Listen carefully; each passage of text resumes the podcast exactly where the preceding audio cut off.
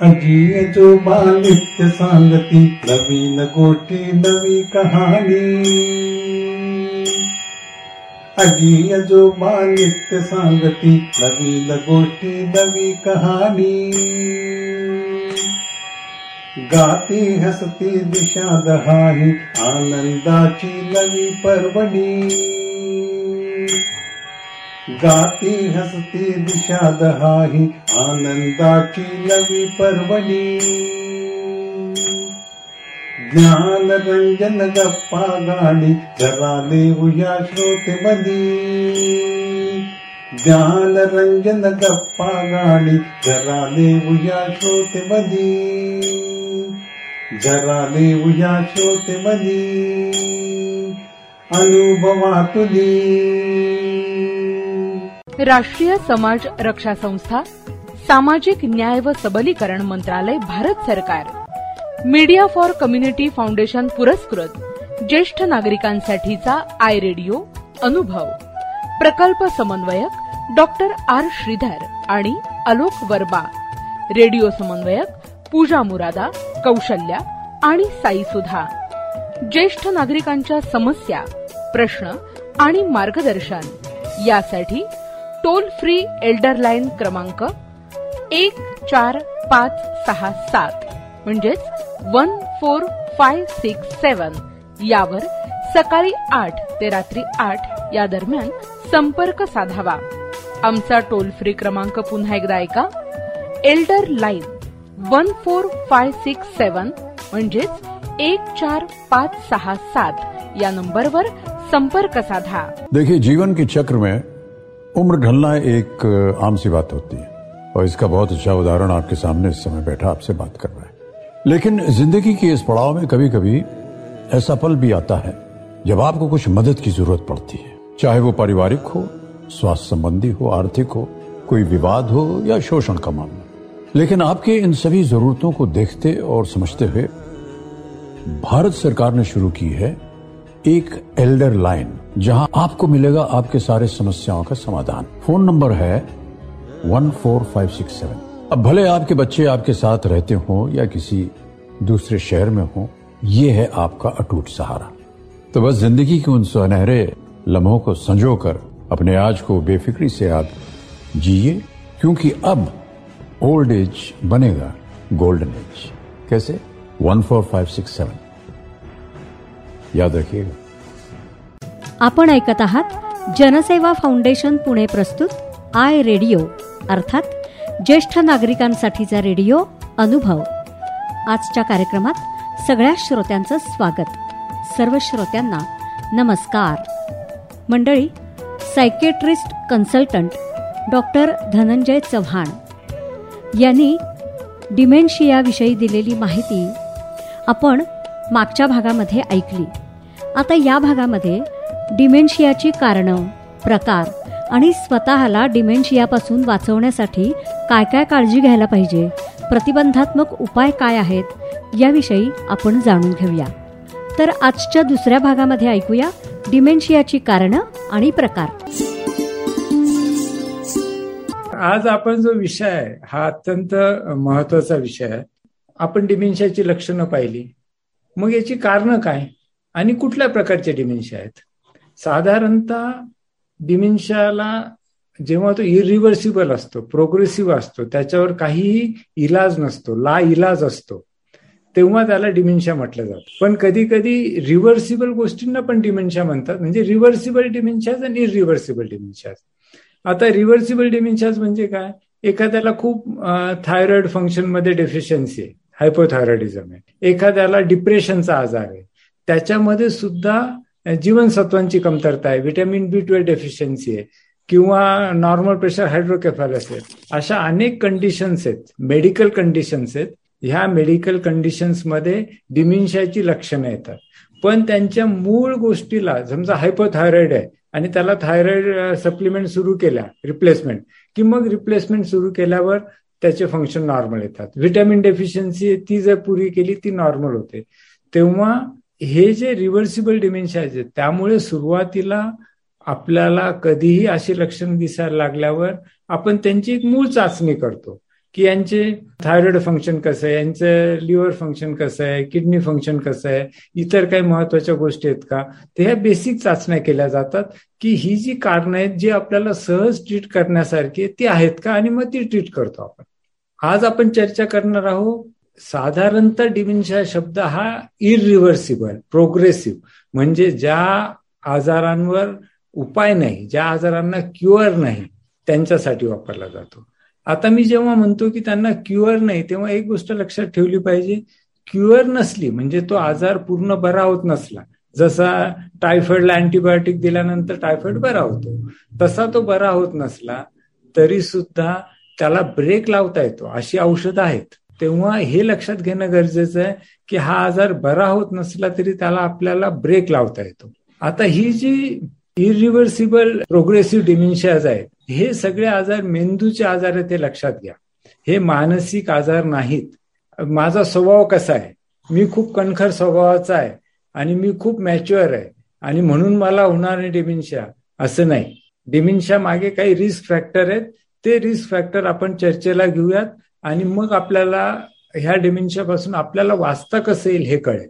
आता मी ही जी तुम्हाला माहिती सांगणार आहे की डिमेन्शियापासून स्वतःला वाचवण्यासाठी काय काय काळजी घ्यायची त्यासाठी आपण काय काय प्रतिबंधक उपाय करायचे स्वतःला सुरक्षित कसं ठेवायचं आपला मेंदू शाबूत कसा ठेवायचा ही जी मी माहिती सांगणार आहे ही माहिती जितकी मेंदूला लागू आहे तितकीच हृदयाला पण लागू आहे. सोपी गोष्ट मी खूप वेळा सांगत असतो लेक्चर्समध्ये की जे काही हृदयासाठी चांगलं आहे ते मेंदूसाठी चांगलं आहे. आणि जे मेंदूसाठी चांगलं आहे ते हृदयासाठी चांगलं आहे. हे आपल्याला निसर्गाचा आपल्यावर उपकार आहे. म्हणजे आपल्याला दोन वेगळ्या गोष्टींचं लक्ष ठेवायची गरज नाही. तुम्ही हृदय चांगलं ठेवण्यासाठी ज्या ज्या गोष्टी करता त्याने तुमच्या मेंदूला फायदा होतो आणि त्याने तुमच्या डिमिन्शिया प्रिव्हेन्शनला मदत होते. आता डिमिन्शियावर खूप अभ्यास झालेला आहे. म्हणजे काही वर्षापूर्वी तर बिल गेट्सने ज्याने आपली लाखो करोडो संपत्ती फाउंडेशनला दिली. आणि त्याच्या वडिलांना जेव्हा डिमेन्शिया झाला तेव्हा त्याने एक मेजर फोकस माझा डिमेन्शियावर ठेवणार आहे असं सांगितलं. खूप मोठ्या प्रमाणात संशोधन होत आहे आणि हे जे सगळं संशोधन आहे या संशोधनाचा रिव्ह्यू घेतला जातो. आणि ह्या संशोधनाचा वर्ल्ड हेल्थ ऑर्गनायझेशन किंवा आपल्याकडे आयसीएमआर किंवा लँडसेट सारखी जर्नल्स महत्वाची जी खूप चांगलं काम करतात प्रतिष्ठित जर्नल्स आहेत. हे सगळे लोक जेव्हा या सगळ्या रिसर्चचा रिव्ह्यू घेतात आणि त्यातून मग ते सांगतात की यातल्या कुठल्या गोष्टी कामाच्या आहेत त्या आपण बघणार आहोत. आता या गोष्टी बघण्याच्या आधी मला एक वॉर्निंग देणं गरजेचं वाटतं की खूप वेळा मी बघतो अगदी आमच्या डॉक्टरांच्या घरातले मेंबर सुद्धा याला बळी पडतात. व्हॉट्सअपवर आलेल्या वस्तू एस्पेशली डॉक्टर्स मेडिकल ज्ञान व्हॉट्सअप तुम्ही मित्रांशी गप्पा वारा वापरा गाणी शेअर करा विनोद शेअर करा. पण वैद्यकीय ज्ञान हे जे काही वाटलं जातं त्याच्यात चुका जास्त असतात. म्हणजे इन्फॉर्मेशन ऐवजी मिसइन्फॉर्मेशन जास्त असते. तेव्हा तुम्हाला सोशल मीडियावर कुठलंही वैद्यकीय ज्ञान जे मिळतं ते तुमच्या डॉक्टरांशी बोलून विचारून घ्या की हे खरं आहे का? तेव्हा सोशल मीडियावर अवलंबून राहू नका. ऑथेंटिक सोर्सेस असतात. जसं भारतामध्ये आयसीएमआर आहे वर्ल्ड हेल्थ ऑर्गनायझेशन आहे किंवा चांगल्या वृत्तसंस्था चांगले न्यूजपेपर्स प्रतिष्ठित त्यांच्यामध्ये आलेली माहिती साधारणतः जास्त ऑथेंटिक असते. ही महत्वाची गोष्ट ही वॉर्निंग म्हणून मी देतोय. आता मी तुम्हाला सांगणार आहे की डिमेन्शिया काही देशांमध्ये कमी झालाय. ही खूप समाधानाची गोष्ट आहे. म्हणजे आपल्याला पण आशादायी चित्र आहे. की आपणही काही जर आरोग्यदायी बाबी अवलंबल्या तर आपल्याकडे डिमेन्शियाचं प्रमाण कमी होईल. त्यातली रिसर्च एव्हिडन्सनुसार सगळ्यात महत्वाची पहिली गोष्ट म्हणजे शारीरिक हालचाल आणि व्यायाम. मी परत रिपीट करतो. डिमेन्शिया प्रिव्हेन्शनसाठी स्मृतिभ्रंश टाळण्यासाठी सर्वात जर जास्त महत्वाची गोष्ट काय असेल तर शारीरिक हालचाल आणि व्यायाम. अनेकांना वाटतं की अरे या दोघांचा काय संबंध? कारण आपल्या डोक्यामध्ये असं असते की मी शब्द कोडे केले बुद्धिबळ खेळलो म्हणजे मग माझा मेंदू स्ट्रॉंग होतो. आपलं पूर्ण शरीर हे एक युनिट आहे. आणि जसं मी तुम्हाला सांगितलं की दिलो दिमाग दोन्ही जोडलेले आहेत तेव्हा शारीरिक हालचाल आणि व्यायाम हा अत्यंत महत्त्वाचा आहे. हा वृद्धांना महत्त्वाचा आहे तसंच तरुणांना महत्त्वाचा आहे. मध्यमवयीन लोकांनाही महत्त्वाचा आहे. मी जेव्हा मध्यमवयीन लोकांशी बोलतो आणि त्यांना सांगतो की आयुष्य हे टेस्ट क्रिकेट सारखं आहे दीर्घ पळल्याची खेळी आहे. ट्वेंटी ट्वेंटी गेम नाहीये. आणि त्यामुळे आपल्याला वेगळे खेळावे लागतात ट्वेंटी ट्वेंटी मध्ये आपण आउट झालो तरी चालतं टेस्ट क्रिकेटमध्ये विकेट टिकून ठेवावी लागते. त्यामुळे टेस्ट क्रिकेटमध्ये आपल्याला गावस्कर आठवतो. दिवसभर खेळून काढायचा. तशी आजची आपली स्थिती आहे.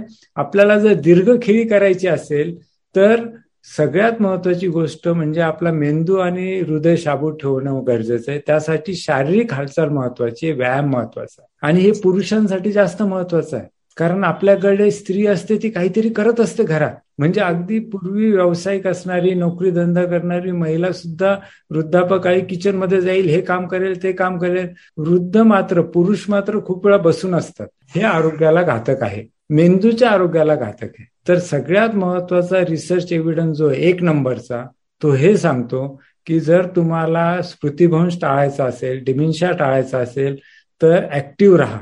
बसून राहू नका झोपून राहू नका काहीतरी काम करत राहा. घरातली छोटी मोठी कामं करणं सुद्धा तुम्हाला फायद्याचं आहे. फिरायला जा. काही इतर व्यायाम करताना आला तर चालायला जाताच येतं.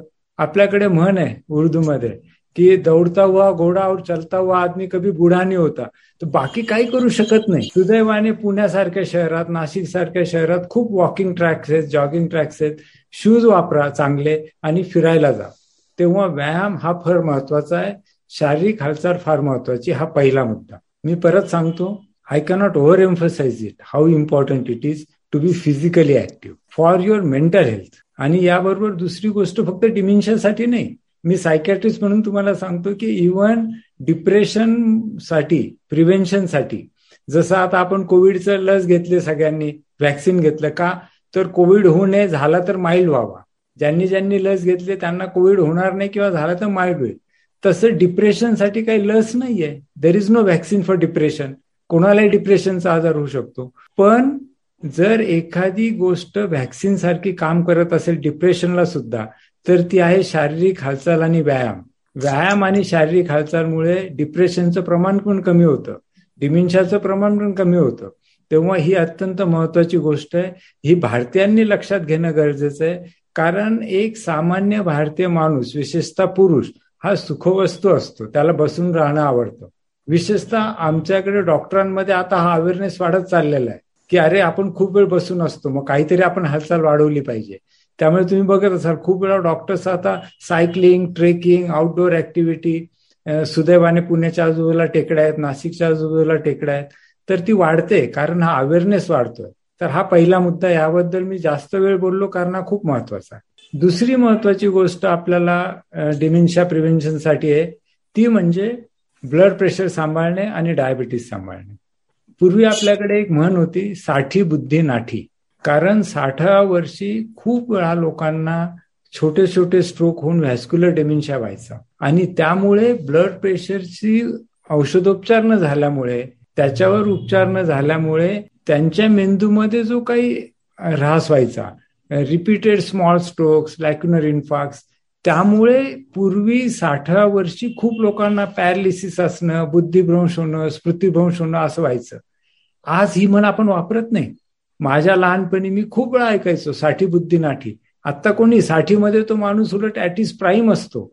फिजिकली स्ट्रॉंग असतो मेंटली त्याला अनुभव असतो स्ट्रॉंग असतो. याचं एक महत्वाचं कारण ब्लड प्रेशरवरचा उपाय व्यवस्थित सुरू झालाय. तेव्हा ब्लड प्रेशर सांभाळणं डिमेन्शियाच्या प्रिव्हेन्शनसाठी खूप खूप गरजेचं आहे. विशेषतः भारतामध्ये असं दिसून आलंय. मध्ये आमच्या एका कलिगने रिसर्च प्रोजेक्ट घेतला होता की अल्झायमरचा आपण रिसर्च घेऊ. आणि त्यांच्या रिसर्चमध्ये एक चांगले रिझल्ट येण्यासाठी ज्याला आपण म्हणतो कॉन्फाउंडिंग फॅक्टर्स ते कमी करण्याचा प्रयत्न असतो. की ज्यांना स्ट्रोक पण आहे त्यांना आपण बाजू करू. तिच्या लक्षात आलं की तिच्या पहिल्या तीस पेशंटमध्ये प्रत्येक पेशंटला इन्फॉक्स पण होते. म्हणजे अल्झायमर पण होता आणि हे ब्लड प्रेशर न सांभाळल्याने इन्फॉक्स पण होते. म्हणजे भारतामध्ये अनेकदा ब्लड प्रेशर बद्दलची ही जो गैरसमज आहे की ब्लड प्रेशर म्हणजे मानसिक ताणतणाव.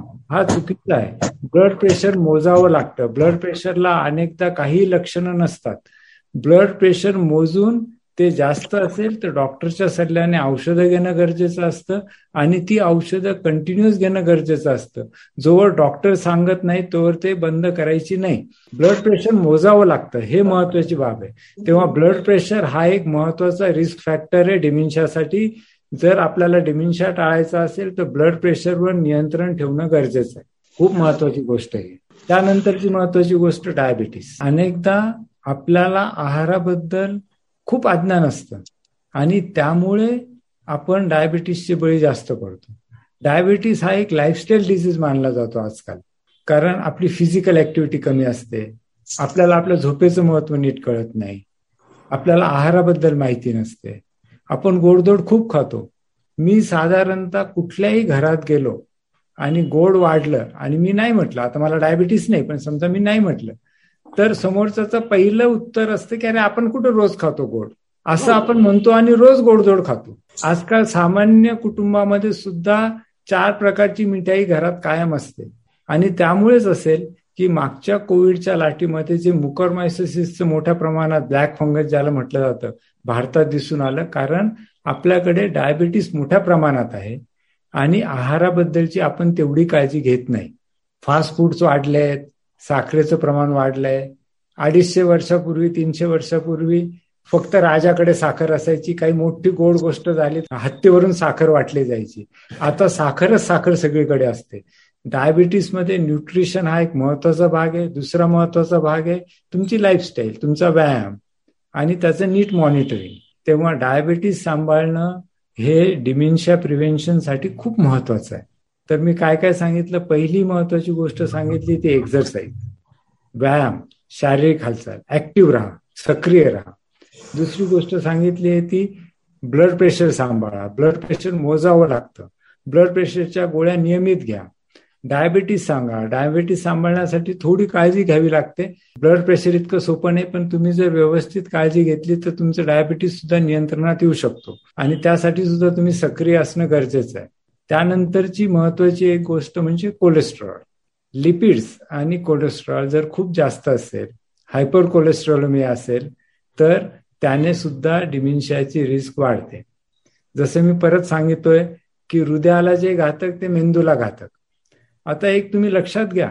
मी डिमिन्शियाबद्दल बोलतोय. अनेकांना डिमिन्शिया हा मानसिक आजार वाटतो. तसं नाहीये. हा मेंदूचा आजार आहे.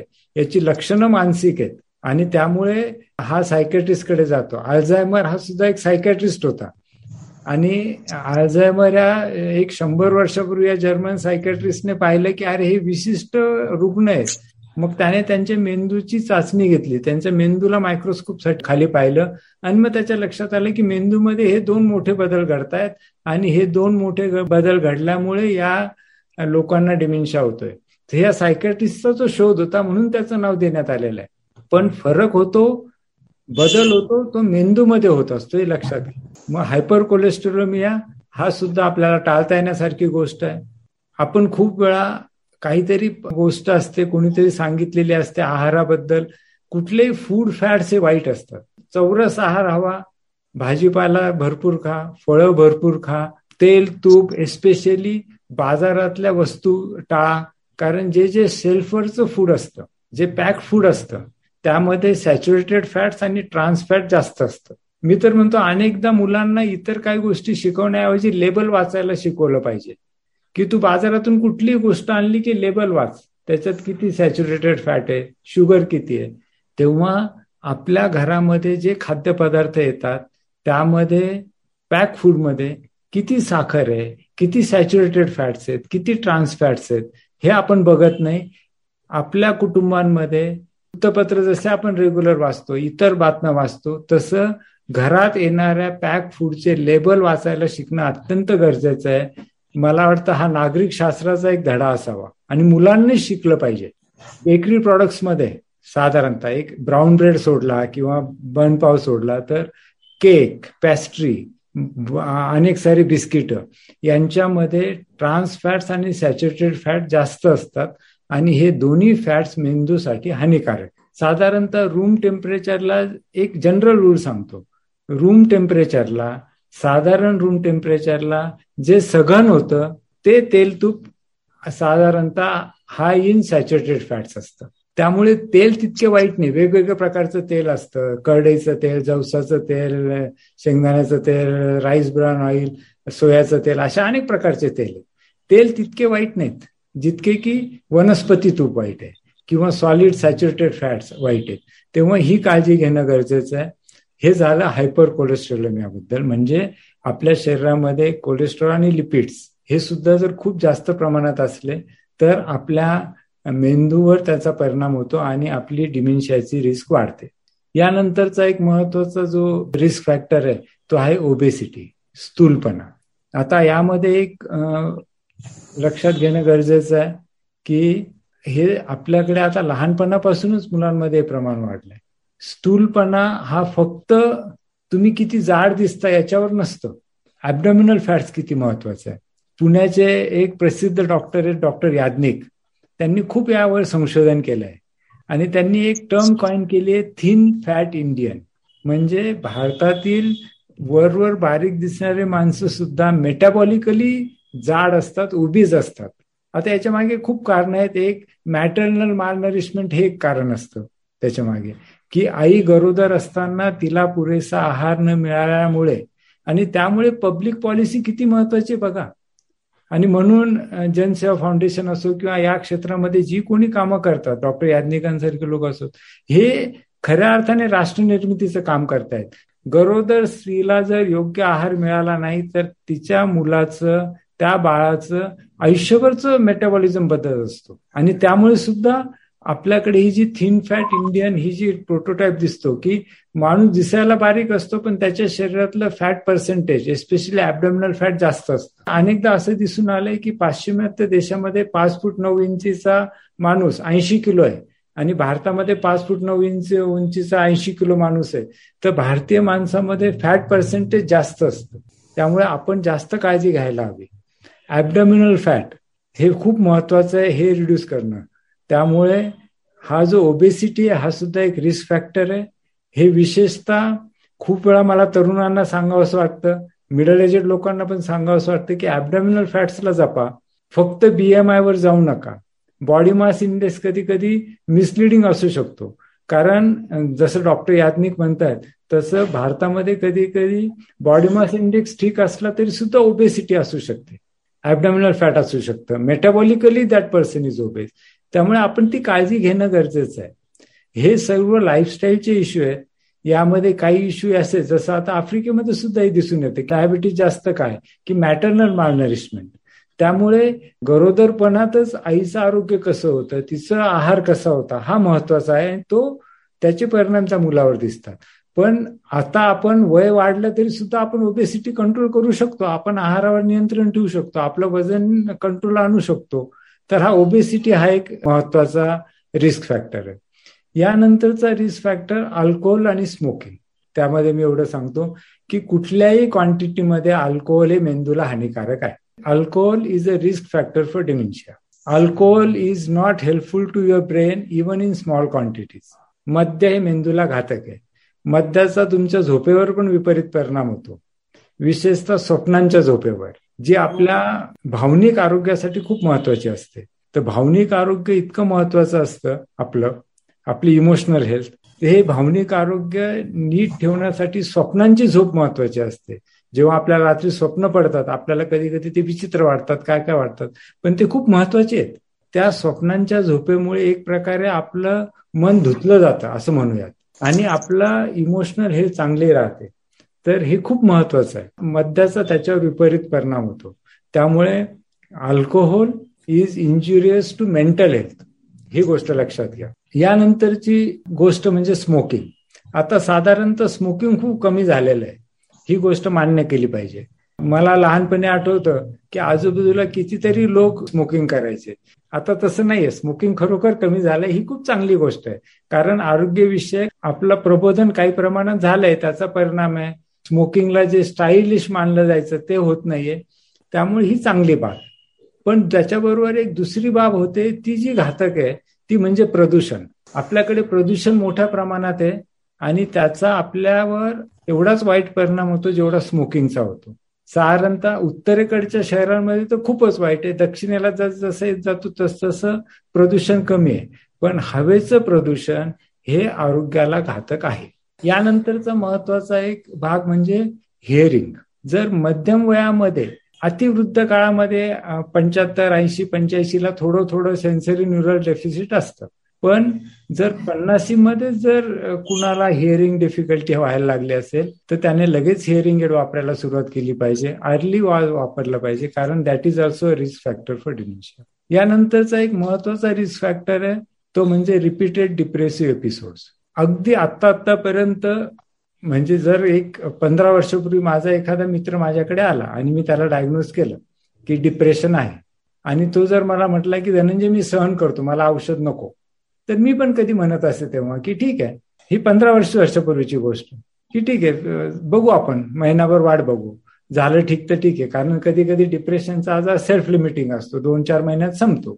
पण आज मी असं म्हणत नाही. आज मी म्हणतो की बाबा ट्रीटमेंट घे. कारण डिप्रेशन अनट्रीटेड असलं डिप्रेशन जर रिपीटेड होत असेल तर त्याने डिमेन्शियाची रिस्क वाढते. हे खूप महत्वाची बाब आहे ही लक्षात घेणं गरजेचं आहे. आता हा जो पुढचा मुद्दा मी सांगतो हा महत्त्वाचा आहे की शिक्षण जसं जसं वाढतं तस तसं डिमेन्शियाची रिस्क कमी होते. पण याचा अर्थ माझ्याकडे एमडी आणि फेलोशिप आहे आणि मी ते एकदा एमडी केली फेलोशिप केली आणि आयुष्यभर काय अभ्यास केला नाही काही नवीन शिकलो नाही तर माझी रिस्क कमी होत नाही. कंटिन्यूड एज्युकेशन कंटिन्यूड लर्निंग महत्वाचं आहे. आणि फक्त पुस्तकी ज्ञान नाही. एखादी महिला असते ती किचनमध्ये काही काही नवीन करत राहते काही काही नवीन शिकत राहते. अगदी एखादा सुतार आहे आणि तो पण त्याचा व्यवसाय वाढवत जातो नवीन काही काही करत जातो. तेव्हा नवीन नवीन गोष्टी शिकत राहणे नवीन नवीन गोष्टी करत राहणे हे जे कंटिन्यूड एज्युकेशन आहे हे फार महत्वाचं आहे. यानंतरची एक अत्यंत महत्वाची गोष्ट म्हणजे झोप. झोप ही अत्यंत महत्वाची आहे.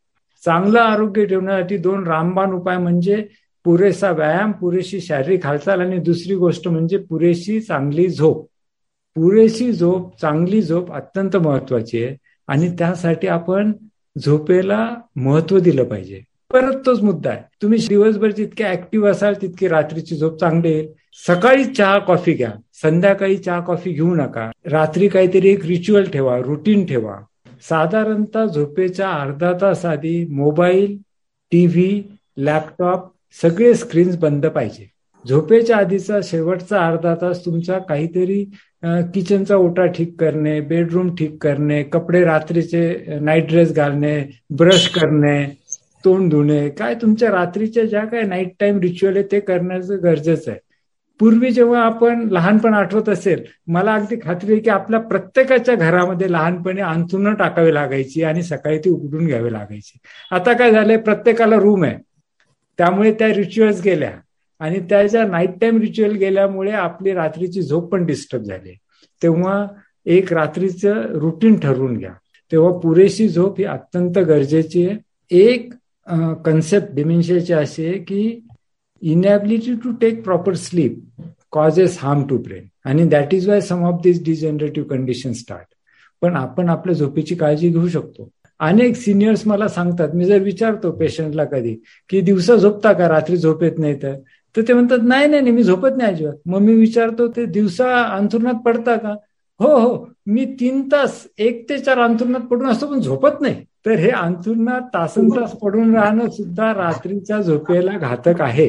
दिवसा तुम्ही ऍक्टिव्ह राहणं गरजेचं आहे. बसून राहा फिरत राहा. साधारणतः सिनियर्ससाठी एक जनरल कन्सेन्सस जेरॅट्रिशियन्स असं आहे की चाळीस मिनिटाच्या वर झोपू नये दिवसा रात्रीची झोप जर तुम्हाला ठीक हवी असेल तर. माझ्या लक्षात असं आलंय की खूप सिनियर्स नाश्ता झाला की तासभर झोपतात. दुपारी तीन तास पडून असतात. आणि मग रात्री झोप येत नाही म्हणून तक्रार करतात. काहीतरी काम काढा. अगदी काही शक्य नाही तर सोफ्यावर येऊन बसा. अगदी टीव्ही बघताना सुद्धा ऍक्टिव्ह राहा. परत मी सांगतो उठण्याची वेळ नक्की ठेवा त्याच वेळी उठा. दिवसा झोप टाळा रात्री काहीतरी रिच्युअल ठेवा नाईट टाइम खूप उशिरापर्यंत मोबाईल टीव्ही टाळा. त्यानंतर महत्वाची गोष्ट म्हणजे काहींना जर काही दुखत खुपत असेल डॉक्टरांचा सल्ला घ्या. झोपेच्या गोळ्या टाळा. चांगली झोप येण्यासाठी नॅचरल झोप येण्यासाठी मी सांगितलेली इतर उपाययोजना करा. जर काही दुखत खुपत असेल आणि त्याच्यामुळे झोप येत नसेल तर दुखण्याचं औषध घ्या. वेदनाशामक औषध घ्या. झोपेची गोळी नका घेऊ. आता मी हे जे सगळे फॅक्टर सांगितले हे तुमच्या लक्षात आलं असेल की हे मेजॉरिटी ओव्हरऑल आरोग्यासाठी चांगले फॅक्टर आहे म्हणजे यामध्ये काही डिमेन्शियासाठी विशेष काही कृती विशेष काही मॅजिकल रेमेडी नाहीये. महत्त्वाच्या गोष्टी फॉलो करा. याने डिमेन्शिया प्रिव्हेन्शनला मदत होईल. मी त्या परत रिपीट करतोय. व्यायाम करायचा रेग्युलर खूप शारीरिकदृष्ट्या सक्रिय राहायचं. ब्लड प्रेशरवरची ट्रीटमेंट व्यवस्थित करा. डायबिटीसला सांभाळा. ट्रीटमेंट व्यवस्थित करा. कोलेस्ट्रॉल खूप जास्त लिपिड्स खूप जास्त असतील तर डॉक्टरांच्या सल्ल्याने औषध घ्या. त्यांच्या सल्ल्याने आहार बदला. त्यानंतर ओबेसिटी हा एक महत्त्वाचा रिस्क फॅक्टर आहे. त्यानंतर महत्त्वाचा रिस्क फॅक्टर आहे अल्कोहोल आणि स्मोकिंग त्यामुळे डिप्रेशन असेल त्याची ट्रीटमेंट घ्या. यानंतरची एक महत्वाची गोष्ट सांगितली मी की कंटिन्यू लर्निंग खूप महत्वाचं आहे. झोप ही महत्वाची आहे. तेव्हा ह्या सर्व बाबी खूप गरजेचं आहे तर ही आतापर्यंतची आपण जी चर्चा केली आहे ही चर्चा केलेली डिमेन्शिया प्रिव्हेन्शन कसं व्हावं? मंडळी डिमेन्शियाची कारणं प्रकार आणि त्यापासून स्वतःला कसं वाचवावं याविषयी डॉक्टर धनंजय चव्हाण यांनी आपल्याला माहिती सांगितली. या माहितीचा आपण निश्चितच उपयोग करू शकतो. आपण सतत सक्रिय राहिलं पाहिजे कार्यरत राहिलं पाहिजे म्हणजे मग मनाचं आरोग्य सुद्धा निश्चितच चांगलं राहील. तर मंडळी आजचा आपला कार्यक्रम आता समाप्त होतोय. पुन्हा भेटूया पुढच्या कार्यक्रमात. तोपर्यंत नमस्कार ऐकत रहा. जनसेवा फाउंडेशन पुणे प्रस्तुत आय रेडिओ अर्थात ज्येष्ठ नागरिकांसाठीचा रेडिओ अनुभव. देखिए जीवन के चक्र में उम्र ढलना एक आम सी बात होती है। और इसका बहुत अच्छा उदाहरण आपके सामने इस समय बैठा आपसे बात कर रहा है। लेकिन ज़िंदगी के इस पड़ाव में कभी कभी ऐसा पल भी आता है, जब आपको कुछ मदद की ज़रूरत पड़ती है। चाहे वो पारिवारिक हो, स्वास्थ्य संबंधी हो, आर्थिक हो, कोई विवाद हो या शोषण का मामला। लेकिन आपके इन सभी जरूरतों को देखते और समझते हुए भारत सरकार ने शुरू की है एक एल्डर लाइन, जहाँ आपको मिलेगा आपके सारे समस्याओं का समाधान। फ़ोन नंबर है one four five six seven अब भले आपके बच्चे आपके साथ रहते हो या किसी दूसरे शहर में हो, ये है आपका अटूट सहारा। तो बस ज़िंदगी के उन सुनहरे लम्हों को संजो कर अपने आज को बेफिक्री से आप जिए, क्योंकि अब ओल्ड एज बनेगा गोल्डन एज कैसे? One four five six seven याद रखिएगा। राष्ट्रीय समाज रक्षा संस्था सामाजिक न्याय व सबलीकरण मंत्रालय भारत सरकार. मीडिया फॉर कम्युनिटी फाउंडेशन पुरस्कृत. ज्येष्ठ नागरिकांसाठीचा आय रेडिओ अनुभव. प्रकल्प समन्वयक डॉक्टर आर श्रीधर आणि अलोक वर्मा. रेडिओ समन्वयक पूजा मुरादा कौशल्या आणि साई सुधा. ज्येष्ठ नागरिकांच्या समस्या प्रश्न आणि मार्गदर्शन. यासाठी टोल फ्री एल्डर लाईन क्रमांक एक चार पाच सहा सात म्हणजेच one four five six seven यावर सकाळी आठ ते रात्री आठ या दरम्यान संपर्क साधावा. आमचा टोल फ्री क्रमांक पुन्हा एकदा ऐका. Elder line one four five six seven म्हणजेच एक चार पाच सहा सात या नंबरवर संपर्क साधा. अजी आजोबा नित्य सांगती नवीन गोष्टी नवी कहाणी अजी आजोबा नित्य सांगती नवीन गोष्टी नवी कहाणी गाती हसती दिशा दहाही आनंदाची नवी पर्वणी। गाती हसती दिशा दहाही आनंदाची नवी पर्वणी ज्ञान रंजन गप्पा गाणी जरा देऊया श्रोते मधी ज्ञान रंजन गप्पा गाणी जरा देऊया श्रोते मधी जरा देऊया श्रोते मधी अनुभवा तुली